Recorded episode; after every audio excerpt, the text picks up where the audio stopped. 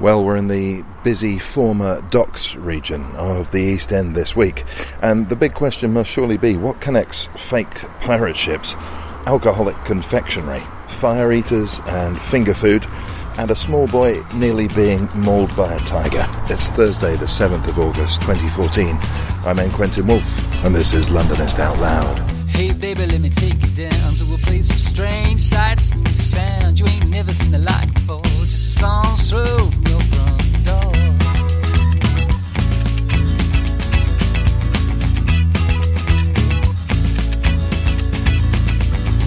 Hey baby,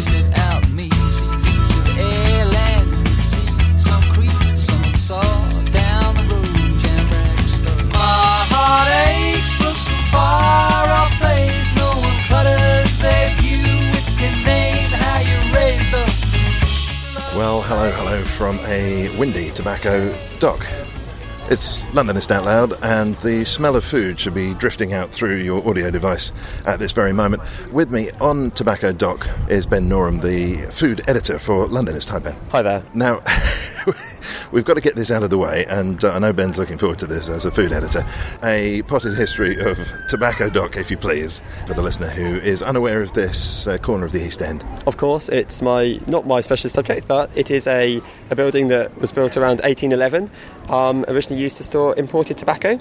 Um, I think it when it stopped being used for that, it lay dormant for a long time. In 1990, there were plans to try and make it into the Covent Garden of the East, which didn't work. Hence, you've not known it as that.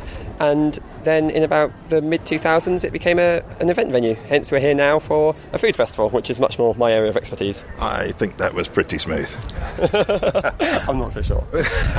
If somebody hasn't been down here, we could perhaps give a description of the place. It's quite unusual, and not least because of the masted ships that are towering over us. Yes, it's called Tobacco Dock, and it does look like them, uh, exactly what you'd imagine when you think of a, an old dock where, where pirates might be involved. And I think there are pirate ships round about. Um, ship behind us has a has a, a, a bust on the front, looking like she's asking for some food herself.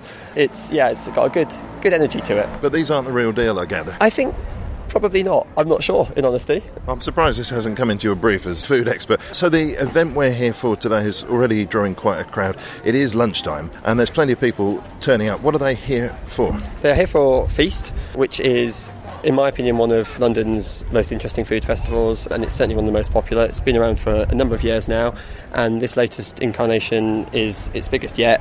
It's here taking over the whole tobacco dock for a long weekend. There's food, drink, expert masterclasses, lots of producers selling their, their wares that they've made in small scale production in London. Um, it's just a celebration of food and drink, really. And we're standing in front of an enormous blackboard which lists the vendors, I suppose. And, well, a great selection of names here Penkel and Banks, Mama Jerks, Happy Makey or Happy Mackie, Liquor Licks. Some of these sound indecent. Yeah, well, Liquor Licks are alcoholic ice lollies, so indecent in their own way. The Marshmallowists, the Frenchy. Are we sure this is a food festival? I, I can't guarantee anything until we get inside, I'm afraid. right, well, that's all the invitation I need. What's the, uh, the plan of campaign here? So we're going to go around and talk to a number of different producers. We've, we've got a little selection lined up that sort of shows the, the range of skills on offer. Uh, I think we're starting with a bit of a restaurateur from, from Kensington, Dirty Bones, um, and going to move through street food to a bar to guys who make alcoholic sweets in their bedrooms. Okay, that sounds good to me. Let's head indoors. And I should say, as we uh, head inside, we are accompanied by members of the Londonist team. We are very proud to be media partners of the Feast Festival, and we're making ourselves known in the brand new All Singing, All Dancing Londonist t shirts. Well, some of us are. Some of us discovered that an XXXL is not yet available, and so is in his normal civilian clothes. And we've got what looks like a rather scientific bar there. Some of the drinks seem to be electrified. We might come back to them. The Breakfast Club off to our left.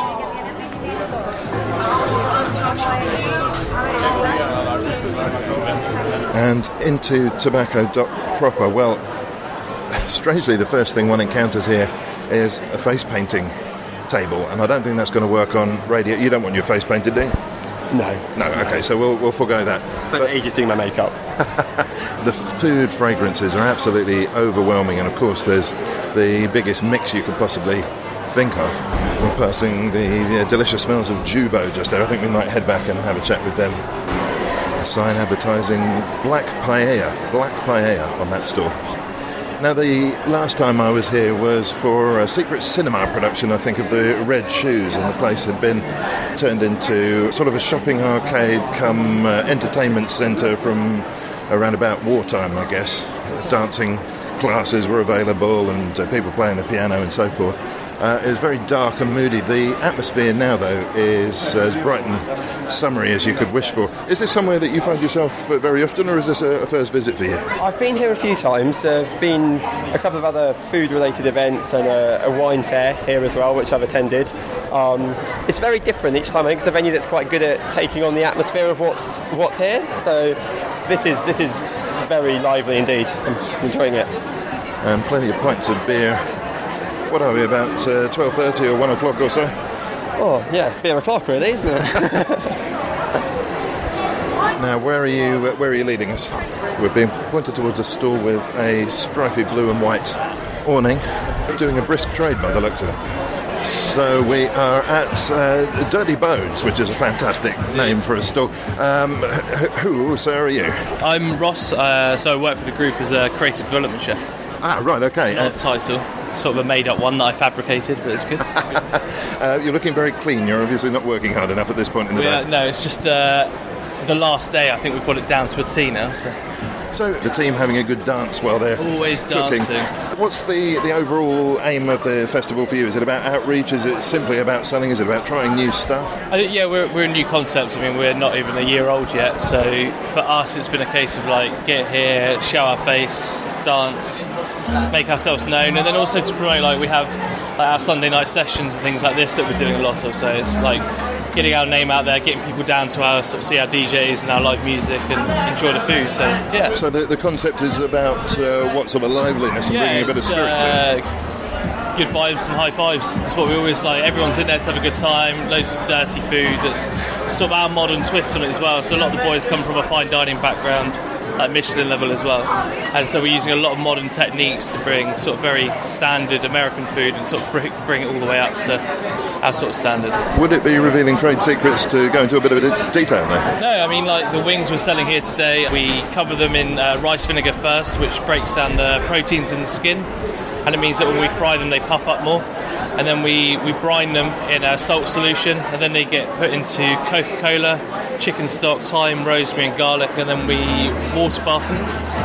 And that gets cooked for six hours in a water bath, and then we take them out, dry them in a fridge using air drying. So you put them in a fridge, it draws the moisture off the skin, and then uh, we fry them and grill them, and into a lemon, uh, like a Chinese lemon glaze type thing. So it's really, really fresh, a bit like sticky. It's good. That sounds appetising, but also uh, it's got a whiff of the Blumenthal about it. Yeah, a little bit, a little bit. It's uh, that sort of instilled in you once you've been there a while, sort of part of the way you think. So yeah, there's, a, there's an edge to it, I guess. You've, you've been connected with his uh, restaurant. Uh, yeah, I used to work at the experimental kitchen, so uh, yeah, I did that. Um, it's, it was an amazing experience, absolutely mind blowing. You just things you get to see there you never see anywhere else, so it's just phenomenal. And, and was that, um, and I, I don't want to dwell too much on what he is, he's doing uh, perfectly well for himself, Yeah. um, but was that sort of the spearhead of a new way of thinking about food, or was that very much a one off? Uh, no, it's, he's he redeveloped the food. Like in my eyes, like he's the one that's driven it and made everything what it is today. Like the way people think about even cheap products and making them as good as they can be. Uh, and the, the ethos of every dish like has to taste amazing before you mess around with it. So you get a basis and then you move on and see if you can do anything better from there. But it's got to taste good in the first place. Everyone thinks he's the, the mad scientist, but he's uh, he's very smart, very smart guy. So, but I mean, like with Dirtspin and things like that, we have the same sort of thing. Like we have pots of smoke and things like this going on using the water baths, but we wouldn't do it unless it was amazing, like tastes amazing first. Well, uh, two questions about location, I suppose. The uh, most obvious one is that you're Kensington based, I think. Yeah. Um, and this is a far cry from Kensington. Yeah, it is. Um, how have you found the uh, crowd? Do they do they differ from your usual clientele? No, I mean, for us there, I mean, we it's a hot dog on a silver platter. Is basically where we're going with it. So it's a hot dog with cutlery, a hot dog with silver platter. We have an amazing sea bass dish with whole sea bass. I mean, people love that. Anyone loves that. So we brought a little bit of east to the west, and then made it very west. I think. So I mean, everyone loves it, and everyone travels in to sort of come and eat it. A lot of Americans, a lot of Americans come and try and like amaze. at how good we get it. Like English guys are cooking their food, so that's always interesting. And, and what about the practicalities? Because the sort of processes you described there sound quite in depth and like you'd need a, a quite a stable environment. Uh, clearly, there's a lot of throughput going on here. You're in a, a sort of a makeshift premises. Yeah. How easy is it to translate the mode of production? That's the, the, the main thing that concept builds behind is that, and the way the food is built is we want consistency. Everything we do is about consistency. Water baths, all this sort of new cooking techniques are about consistency. So the idea being that all the the bit where you can overcook and mess up is done. You've done that in your own time when there's no service pressures. So it's the same here. We've done all of this like overnight. It's been cooking. Timers are on. Temperatures are set to like 0.1 of a degree, and it's cooked. And when we bring it here, we're just finishing. Ah, so this is like all the advantages of a microwave pre-prepared idea. Yeah, yeah. So we, I mean, we have like five water baths running overnight every night that keep going, and new things in there, new developments going on. So that's what we do at the moment. So I know you need to get back to your team who are busy cooking All away. Look, look at beautiful bearded bunch that they are. There is a lot of facial hair. Do, you know, do you know we're at maximum beard? Yeah, maximum beard. Yes. It's the quickest you can actually go is maximum beard. If there was a particular dish you could uh, point us towards, which one would it be? It's all good. I mean, our hot dogs are amazing. We have a really, really great hot dog recipe. The bun is our recipe, the dog is our recipe, and then all the garnish that goes on top is. Looks very simple, but it's like the guac on the Mexican, for example, is guacamole, which has been it's got Tabasco in it, smoked chilies. The sour cream has been hung with lime, lime zest for two days, and then it gets uh, drawn back through and like passed through a uh, fine sieve, so it's very smooth. The pulled pork is cooked for it's brined for two days, cooked for two days, and then pulled and put in our uh, marshmallow and bourbon barbecue sauce, which is pretty banging. And then uh, served in a brioche with one of our homemade hot dogs. Ben, I don't know about you, but my taste buds are standing on end. Yeah, mine too. I'm rather hungry now. With your knowledge of the food scene in London generally, clearly a new thing is being uh, tried here. How new and how unique is it in your view? I think it is pretty new and unique. I think it's taking something that's been a bit of a trend for a little while, um, the sort of burger craze, hot dog craze, dirty food craze, and taking that and applying the more Michelin level of cooking, the, the experimental style that you get at typically more expensive and more fine dining style restaurants to that food. So no, I think it's really interesting.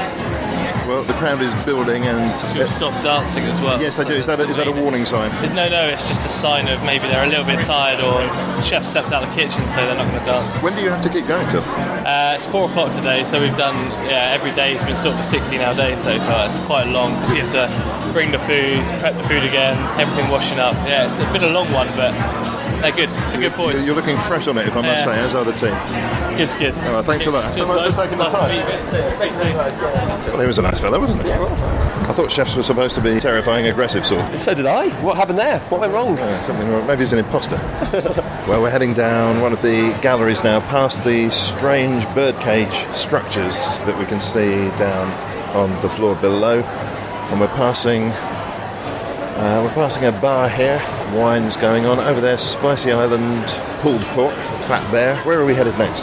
I think we're going to give Jubo a visit next. Hmm, sounds good. And now that was uh, we passed them earlier, didn't we? Yes, That was yes. Korean street food. Korean street food, exactly. They're based in Shoreditch, um, and they're here today serving Korean style chicken wings, which apparently have been one of the most popular dishes so far, um, and other things as well, I'm sure. And round the corner we go. We've got Venezuelan food here. Uh, without looking at the pictures, what sort of food would you expect to find in Venezuela?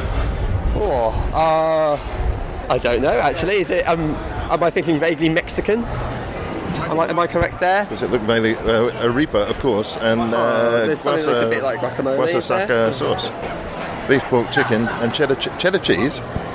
Not sure about I wasn't expecting that. I had like a really old silver. I think we could have got through quite a few foodstuffs on our list before we used cheddar cheese. Maybe it's fusion. Black. Past the black paella store. We, we've got information on the black paella. It is paella with squid ink injected, so that it's black in colour And I asked uh, our taster what it tasted like, and he said, paella. I think that probably sounds quite likely. The squid ink adds a lot of colour, but not so much flavour. Although a bit of fishiness, I guess. Uh, so we're at Jubo now. now there's a, a long line of people looking at uh, the food at Jubo, and we can see things being fried. Well, here we are at Jubo. The name of the game at Jubo seems to be half of the team working, half of the team milling. Well, it's now Sunday. Uh, the fruits of the labour were really sown uh, on uh, Friday and Saturday, and Sunday we're just allowed to kick back a little bit, let the staff run the show, and uh, enjoy a bit of the festivities. Now, one of the first things that I notice here is that there, there's much less beard going on on your stall than some of the others we've visited, and a lot of fried stuff happening here. What kind of food are you serving up? We're featuring Korean fried chicken, which is twice fried um, wings and strips. It's a lot more crunchy than any other fried chicken you'll find anywhere else. And our queue at the moment will uh, stand testament to that. Yes, you're, you're bringing in quite a crowd. I've even heard it said that this has been one of the most popular foodstuffs in the festival, and of course you're going to agree. Uh, we, we can't. Uh, our customers have uh, been very, very supportive, and um, hopefully we've won a few more over over the course of the week. Now, where are you uh, based ordinarily? We're based in Shoreditch in Rivington Street, uh, so we've got an arrangement with the Bedroom Bar there, which is a something of an institution on uh, Rivington Street. We've been there for one year, and we're there for at least another two. In the meantime, we're also looking for another site in London. And what sort of crowd do you get at your present place? All sorts, really, um, ranging from students to young professionals. They get the business crowd from the city, and uh, a good mix of um, Asians and Europeans. So, is this a lunch break type food, or is this on the way home from the club? Or Definitely a, a night venue, and we, we stay up open till 11. We've got a, a new lunch box that we've also packaged up for the lunch trade. But no, we're, we're working towards being an all day venue, but at the moment it's more night night based. Hmm, that's interesting. Okay, because as soon as you make that shift, you've got to start thinking about split shifts and all that jazz, haven't you? Absolutely. We've got 11 staff at the moment and uh, always looking for more. But as a lot of business owners will tell you, staff are uh, your most, most important asset, but also quite a uh, complex one to manage. If I'm reading you right, you are indeed in a, a managerial uh, role in all of this, are you? I am. Um, I am an owner, along with my business partner Leon and, and Diego. There's the three musketeers, really, of Jubo, and we try and uh, try and steer the ship in the right direction. Can we talk about the origins of your journey and how, how did it all come about? Certainly, we uh, we met together at uh, business school in France three years ago, and we all came out with an MBA. And, and at the on the other side of it, we decided not to uh, go down the corporate route, and we saw what we thought was an opportunity in the market for Korean food. Uh, not in the traditional sense as far as a barbecue, uh, authentic type experience, but something really featuring around um, around chicken, which is what we're doing. Because that, that's what everybody thinks of uh, when they think of Korean food, isn't it? The small platter and the barbecue by your table. Exactly, and, a, and, a, and, a, and a fr- a fry your own meat and all that sort of thing. But we've let the experts deal with that, and we're, we're focusing on something that's more accessible to, we think, a, a broader um, client and, and, and market. What's it been like getting underway in the current economic environment? No, it is challenging. We're finding there's no shortage of staff, that we can actually find staff very, very easy. Um, but fighting for, for, for, for customers and fighting to bring people to your restaurant is, um, I think, as challenging as it has ever been. We're very bullish about it, and we, we feel we can ride it through and get somewhere on the other side. I like some of the terms you're using. They're bullish and fighting and uh, very, very warlike. Well, it's a competitive market, and, and we're all there to uh, to try and make a bit of a crust at the end of the day. Yeah, what do you do then? I'm, I'm trying to imagine that uh, that level of assertiveness, uh, finding its way. Are you, are you sort of going into other fast food joints and kidnapping customers? Or Not not quite at that point, but no, we're uh, you've thought about it? we've always got our eyes open and uh, looking at looking at what uh, what else is on offer around the place and how we can make our offer more compelling. Could you share a trick? I couldn't possibly share Ah. a trick with you. Who knows who you're going to be talking to next? Well, that's true enough. I'm going to be passing it on to the next guy. what would you steer us towards in terms of the fry? Is it is it one dish you're producing here, or are there No, no, we've, we've got a range. We've got some, we've got some short uh, beef ribs. We've got uh, some very nice uh, Iberico pork plume, which is selling well for us. But 50% of our business is our Korean fried chicken, and I would steer you towards the uh, the hot uh, variety of it. I prefer the wing because I just think that the, the the meat just handles the uh, frying process better than boneless. And it's also a little bit more engaging in how you eat it. Just get get get get, get in there and get messy and uh, and enjoy it. Okay, well, listen, I don't want to keep you. Uh, t- there's more milling to be done, I'm sure. Uh, thanks for taking the time. Hey, thank you. Pleasure. Londonist Out Loud is sponsored by Audible. To claim your free audiobook from a range of 60,000 titles, try the Audible service on 30-day free trial. Audiobooks can be saved as MP3s and played on your compatible phone, tablet, or desktop, or burned to CD, and they're yours to keep. For your free audiobook, go to www.audible.co.uk slash Londonist and click through. You're listening to Londonist Out Loud. I'm N. Quentin Woolf, and we're at the Feast Food Festival in Tobacco Dock, East London. Ahead of me in the crowd is Londonist food editor Ben Norum, who's stuffing his face with chicken wings. Uh, seems to be appreciating them. I haven't really got a look in. There's a big pile of bones building up here. They are very good. That's all I can say right now because I'm, I'm busy. We're heading downstairs. And one of the things that the stallholders have told us off mic is that uh, whilst there's a good crowd here, apparently the last couple of days have been thronging. It's been impossible to squeeze your way through the crowd. Down onto a botanical cocktails and saucy British tapas bar. Well, this is turning into a bit of a Londonist convention, I'm realising. There was a Londonist office party the other day which didn't gather together half as many staff. The offer of food, I think, has brought everybody out of the woodwork. I'm going to attempt to coax Lindsay Clark, one of our most senior figures, out of her self imposed silence. Lindsay, you traditionally don't come uh, this side of the mic. Uh, we're at the Botanical Cocktails Bar. What's caught your eye? Uh, some vegetarian tapas. Yes, what have we got there? Beetroot? Beetroot and thyme meatballs with mint and lemon sauce. Uh, and all sorts of delicious looking things, actually. Honey mustard sausages and beetroot quinoa. Yeah, this does sound good. And chocolate ganache tart with edible flour. Oh, edible flowers. Edible flowers are good. Well, that's uh, Lindsay's contribution to the podcast for this year. Sorted. Now, is this the same bar on both sides? No, the marshmallowists are on the other side. I have just tasted a little bit of heaven. We're, uh, we're behind the scenes at Christabel's, and uh, I've just tasted a zinger, and that is one of the most refreshing things that's passed my lips in a, in a long time. Um, what are you trying there, Ben? Uh, I've got the Feast Flame. What do you reckon? Uh, yeah, I'm really enjoying it. Ginger beer, lime, vodka. Really, yeah, really good. Really refreshing. With us, I believe we have the Christabel. Hi. Hello, how are you? and welcome. Yeah, we've had such a fantastic um, four days of feast, um, and it, it's the birth of our bar. So it, it was built the day we arrived, finished. The bolts were still going on.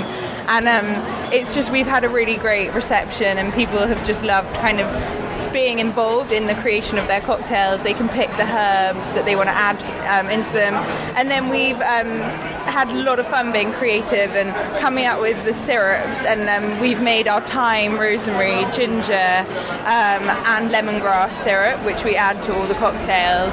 Um, and people have just uh, been, yeah, really, really loving it. Now, you say the bar has sort of started here. Do you mean that this is the first uh, It's- iteration of Christabel's? Yeah, yeah, it's its christening at Feast, yeah. How good are people at combining flavours? Um, do you know what? They're not actually that great. I had someone yesterday who, because we're doing a build your own, so you can sort of go step by step, and someone just uh, did a rosemary syrup and soda and vodka, and I like, actually, do you think maybe you want to add a bit of ginger or mix it up a bit? Um, so we've sort of tried to encourage when people build their own, just make a few suggestions, just to uh, take them on their way. How do you go about making a syrup out of herbs? Um, we well, it is quite a technical uh, process because you have to sort of boil it up, cool it, boil it up again, cool it, and it takes like sort of lot, uh, sort of maybe seven hours to like get it really infused and strong. And we do it three days before, um, so that they kind of marinate, and so the flavour is really intensified. So you're making a cup of tea, essentially. Yeah, exactly. A Cup of tea and a cocktail. Now, what I'd like to know, I gather you've been going a few days here at the festival. yeah, we have since How Thursday. ha- since oh right, okay. Yeah, yeah. How come everybody looks so fresh? I can't explain that. I, I, I may look fresh, but I'm absolutely exhausted. Everyone's putting on a very good front then. yeah, yeah. But do you know what? I think it's the spirit of it. It's the sun. Like everyone's sort of. It's just a great atmosphere. It's buzzy and like people are drinking, they're eating, and like how can you not be happy with great food and cocktails? We can presume then that you've been on quite a sharp learning curve. What have you been learning? Um, we have been learning. Well, we've learned that um, the names of our cocktails, we've got our flirt, which has been really popular because it's just sort of we actually interestingly it was called a rose rock and roll, and when it was called that, it wasn't that popular. Now it's a flirt. It's literally been flying off the shelves. So I've learned that names are key, um, and just kind of like having fantastic bar staff as well. Like Minerva um, here is just so great, and great with people is so important, and uh, just quick and yeah. Also, having three girls behind a bar, we were saying, is um, you're so used to having men mixologists and stuff, but I think that's also been maybe something a bit different with a botanical bar to have, yeah. So I was trying to get my head around because it looks as though you're offering two different sorts of product here. There's the cocktails, but there's also tapa. What's the connection between them? Uh, so the tapas, we've got like thyme and beetroot tapas, and I make a whole range of relishes. So um, that's with um, a yogurt, cucumber, mint, lemon juice, and garlic sauce. And the the whole idea is, is that the tapas are meant to complement the cocktails and kind of uh, sort of play on your taste buds. Um, so that was the whole idea. And I, when I go to a bar, I don't necessarily want like a big meal. I quite want to like nibble a bit, but not a crisp or a nut. Um, so that so that was just my idea that we wanted to combine like delicious little bites with the cocktails. To yeah. We, we don't have to name names, but is there anyone uh, in the festival that you would regard as a direct competitor? Uh, it, they're all really different, actually. Um, the gin and tonic bar, um, maybe slightly, um, but their, their, their stuff's delicious and they're just doing one thing. So, no, I wouldn't say, I mean, I guess everyone's selling alcohol, you're all competing, but um, we're all quite different, so it's been good in that sense. Yeah. I'm, I'm curious to know because you, you and uh, Minerva have got fantastically unusual names. Uh, what about your third member of staff? Sicily Violet. I'm, I'm not, I'm not disappointed. Sicily Violet, yeah. Final question, I suppose. How will you know that this weekend has been a success? And you're already giving a, a vibe that it has been. But Um, what's successful? Do you know what I? The whole success of it is the reception that we've had, and like the bloggers and journalists who have been really interested, and even the people. Like, actually, we've had several repeat customers, like in the evenings especially, who just come back for more and more and more cocktails, which I guess is like a fantastic sign that they're good little concoctions. Um, but and also um, we've just been busy, which has been great. Yes, that's the acid test, isn't it? Yeah, yeah, yeah. That's that's the that's the bottom line, I guess. And you've got uh, a few people waiting at the counter there, so I'm going to let you get back to them. Yeah, we've got quite something in the audience. Yes, it's, uh, the, the flirt cocktail has worked its magic. Worked its magic. These two people have never met each other before. Yeah, no, no, never met each other and having quite a good time in the queue. I feel we ought to avert our eyes. Thanks, thanks very much. Thank you. Well, clutching my delicious non-alcoholic cocktail from uh, Christabel's, we're heading back upstairs. We were on a mezzanine level, halfway up the staircase there. Now we're back on the gallery, and I'm following Ben through a crowd that seems uh, slightly thinned out, perhaps. I would guess it must be two, half past two in the afternoon. It looks as though the lunch rush is calming a little bit. Still plenty of people around. A raging fire on the griddle at Dirty Bones. I hope that's intentional. And we've, we've made an important uh, discovery. Ben, what have we found? I think I've just found a, a statue of a boy with a tiger, which I read about on Wikipedia, but missed on the way in. Yes, I've heard about this. I was going to be very sorry if we didn't see it. Well, I'm seeing a, a, a statue of a bear. Oh, there we go. There he is, looking spectacular in his glory, standing at a part of the show that doesn't have so many producers, but that makes it really, doesn't it? He's, uh, yes, defiantly standing in front of a tiger who's sitting on his hind legs, one paw raised. And uh, if we were down there, we could read the inscription in front of it and find out what on earth that's all about. We could do. Do you want to go down? No, too easy.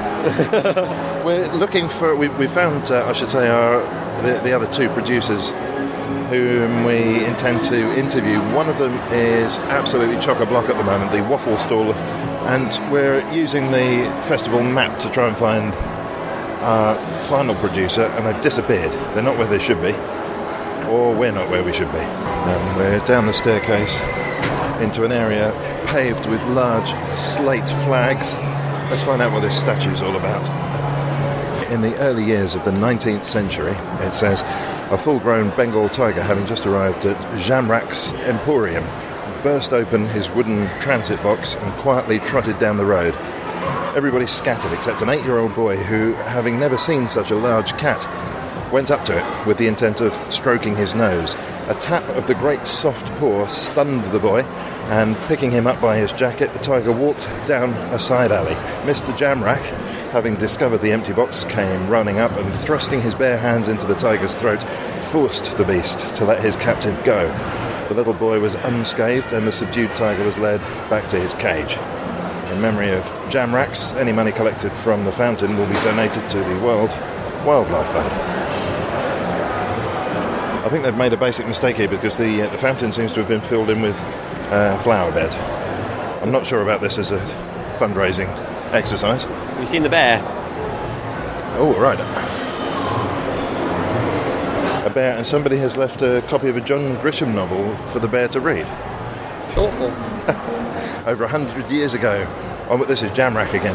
Over a hundred years ago, on what was then called Ratcliffe Highway, near to this spot stood Jamrach's Emporium. This unique shop sold not only the most varied collection of curiosities, but also traded in wild animals such as alligators, tigers, elephants, monkeys, and birds. Jamrach's was known to seafarers throughout the world who, when their ship docked in London, would bring artefacts from distant lands in the knowledge that Mr. Jamrak would be a willing purchaser. The animals were housed in iron cages and were well looked after until they were bought by zoological institutes and naturalist collectors.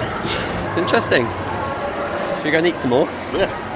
I feel like we've done our done our duties to history. Ben, what's going on with our fifth producer? We seem to have lost them. Smith and Sinclair, they are alcoholic sweet producers. We are struggling to track them down, but I think we've just located them on the map.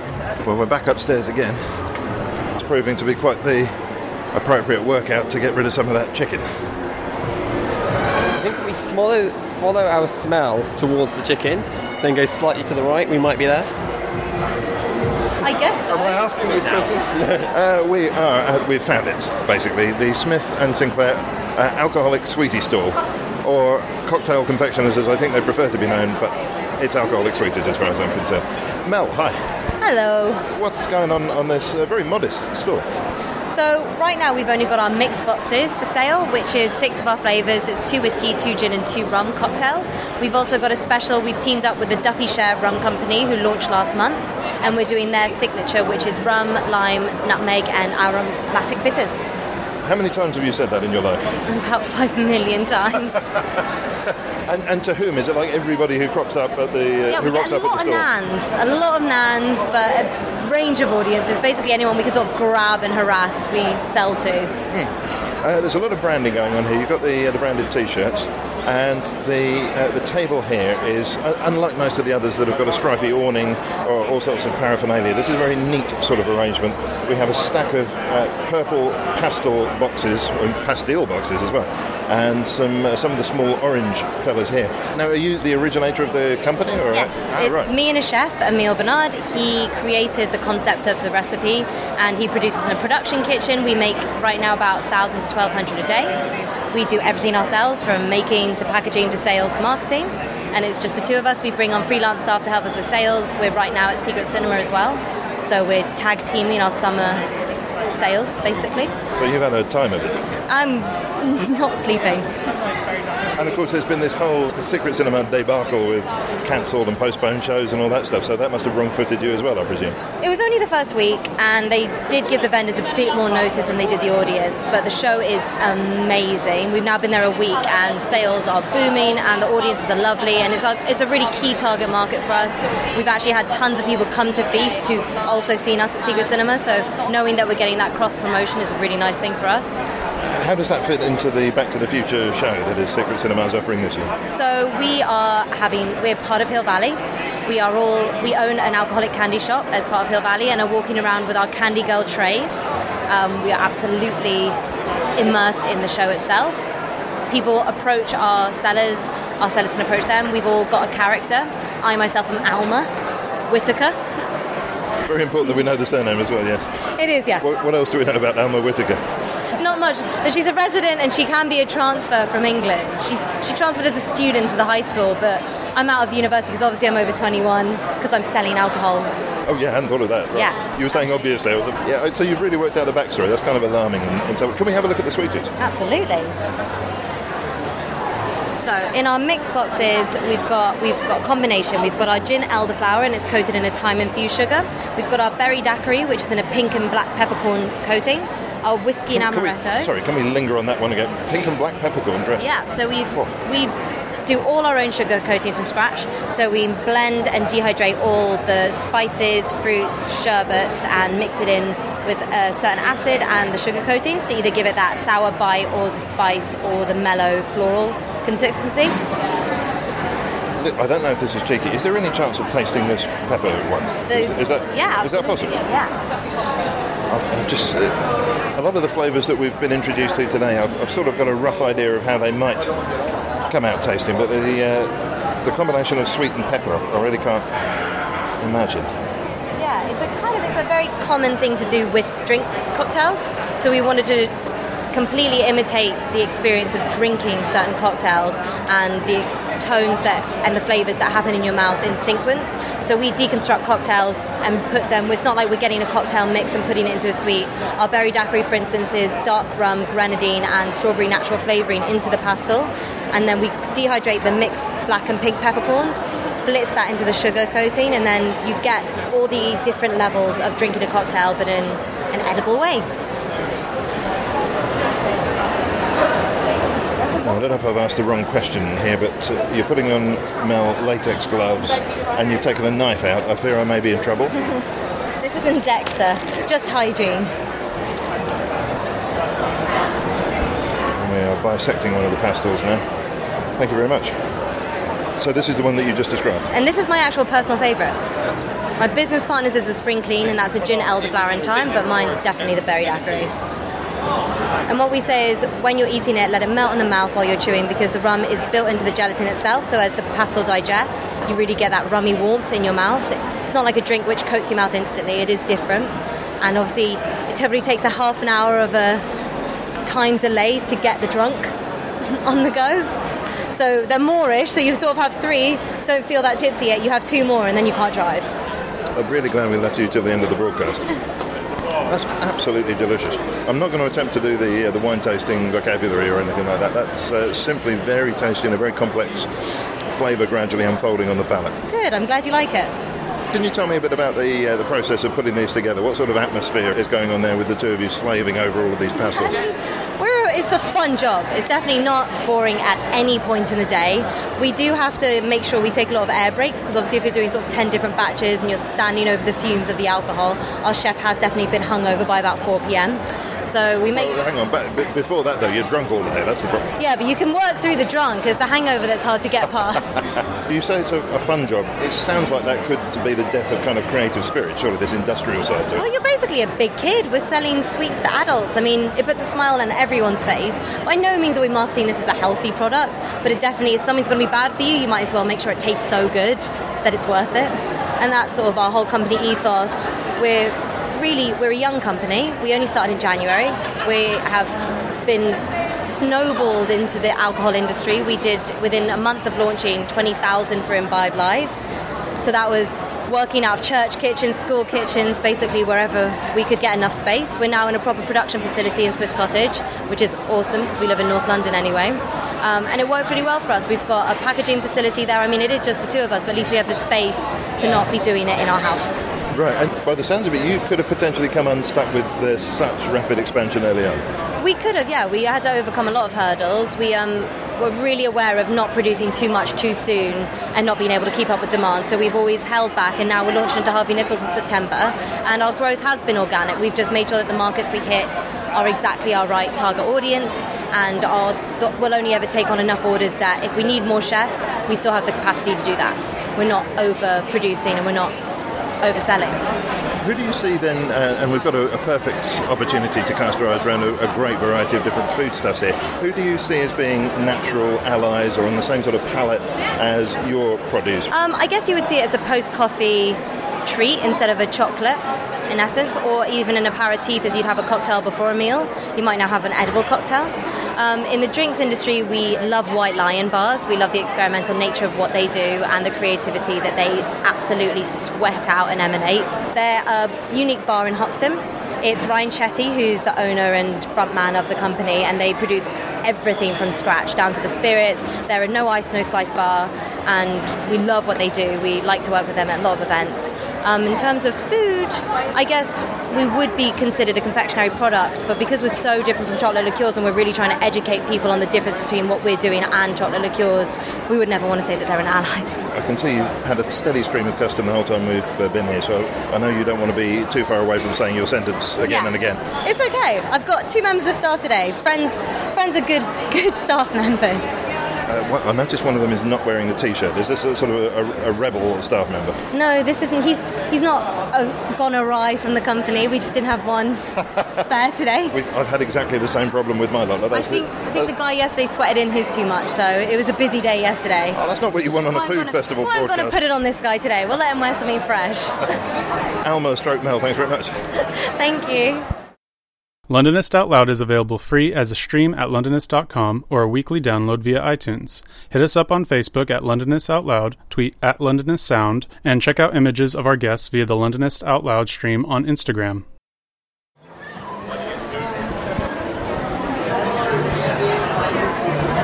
Well, off mic, we've just been discovering uh, a lot more about Mel and her media interactions, and it, it sounds as though the sweaty T-shirt thing, which she was a bit worried about having said, was the uh, the most minor of a series of media indiscretions she's committed today.